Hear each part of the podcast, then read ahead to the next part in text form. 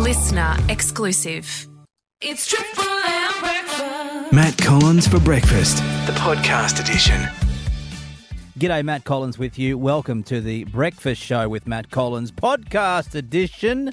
Great to hang out with you. And this is the repeat of my weekly on air chat with uh, Griffith Mayor Doug Curran. This week, Mr. Mayor confirms Council's decision on the proposal to increase councillors' wages, a new $1.5 million project for the region, and the huge response to Council's relaxed regulations when it comes to secondary dwellings.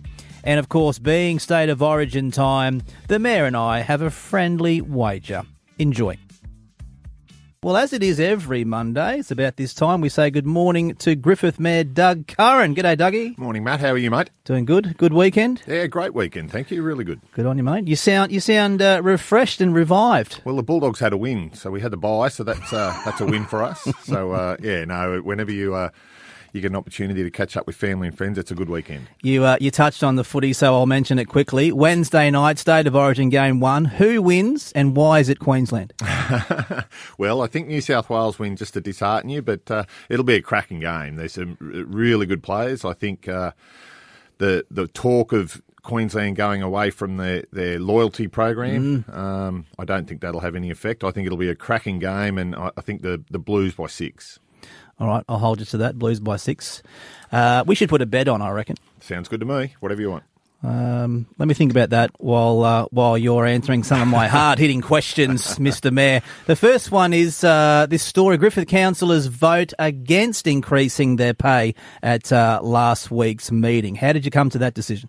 Yeah, so obviously it was actually unanimous, but we know that times are tough for everyone at the moment. We are talking uh, special rate variation, and we think as leaders of the community, we have to lead by example, and uh, we thought that it was the right thing to do. But it, it is important to note that. Um, it's it's probably likely to be a one off. We have to make sure we do attract the right people there, and um, to do that, you've got to pay. But obviously, you don't do this job for, for the money because it's it's not not a full time job. So. I think it's worth mentioning that uh, it's it's not a full time wage, and you put in a hell of a lot of hours. All the councillors do mm. right across the country. To be fair, I've been to many stations, and I see how many hours you guys and girls put in. Uh, but it's it's not paid at full time wage. No, absolutely not. Queensland, it is. It's a full time role, but uh, I think our councillors are on about twenty thousand dollars a year, and, and, and I'm on about oh, I don't know sixty thousand dollars a year, a, a, bit more than that, but uh, certainly uh, not something that you can leave your job for. Um, but you've got to put in the time and, and make the effort.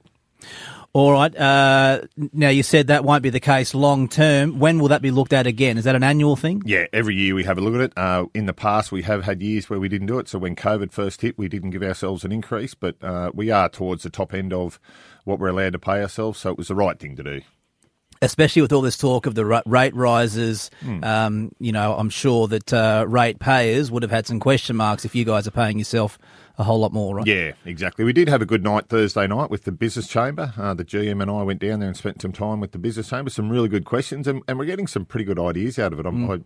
I uh, was in Country Mayors in Sydney on Friday and had a bit of time with the GM and sort of said, "Listen, this is what I'm hearing. Could we have a look at a few of these things?" And he said, "Yeah, that makes makes sense." So uh, the consultation process is working. So this is in regards to um, council looking at ways of not having to increase the rates by a whole lot over the next few years years? Uh, a, a, bit of a combination. How do we save money? How do we soften the blow? Uh, at the end of the day, without a special rate variation, it would be a, a cut in services. You can't you can't lose five million dollars a year mm. and continue on long term. So um, we are absolutely having a look at the budget, but there are some other ways that we can do it. Um, there's talk of the art gallery. People are worried that we're going to do another special rate variation for that. Uh, we did buy a building for the cultural precinct uh, purpose. So there's there's some things that we could do. Um, we're just looking at ways to soften the blow to make it more palatable for people to to look at this long term. All right. Well, there is a, an exciting addition to the region, and that is this shared pathway and bridge to Yoogali, one point five million dollars. Now, this was a grant. This isn't coming out of Griffith money. Spot on. Um, th- th- this is a, a, exciting addition. It really is. So we've got a good path out to Hanwood. We've got a, a relatively good path to Lake Wyangan that probably needs a bit of upgrade now, and this will link our third major village. Um, obviously, it's it's a bit treacherous when you're crossing the bridge out there, so uh, there will be a footbridge, and then there'll be a, a kilometre, a uh, couple of kilometres worth of uh, shared path to from Yoogali to Griffith. It'll be a great addition. Uh, now, I mentioned this late last week, Mr. Mayor, and I, I, I, let our listeners know we would have you on today to ask when might that be finished. Any it, ideas? Yeah, it's it's it's a couple of years. Obviously, um, there's a lot of work with the railway line.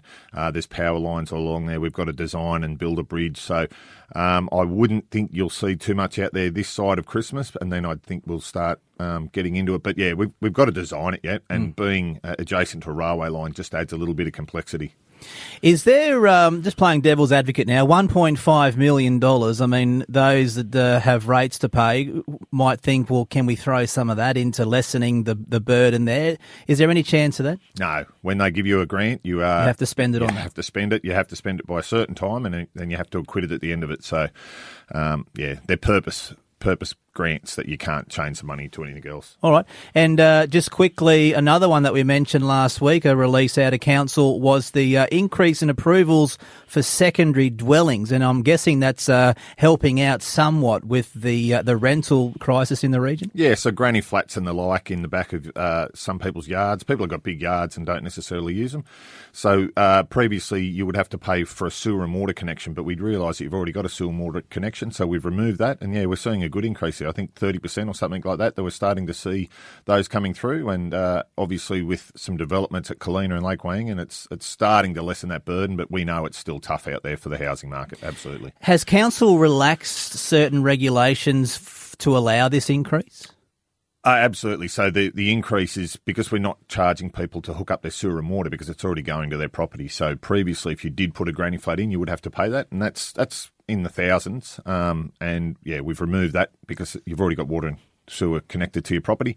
So by removing that, it's encouraged people to get get out there and, and have a look at those options. And it's happening. It is. It really is. Very good, uh, Mr. Mayor. As always, we appreciate your time and uh, and and your responses to my questions. Now, uh, State of Origin Wednesday night. Here's my suggestion. You can agree or disagree to it.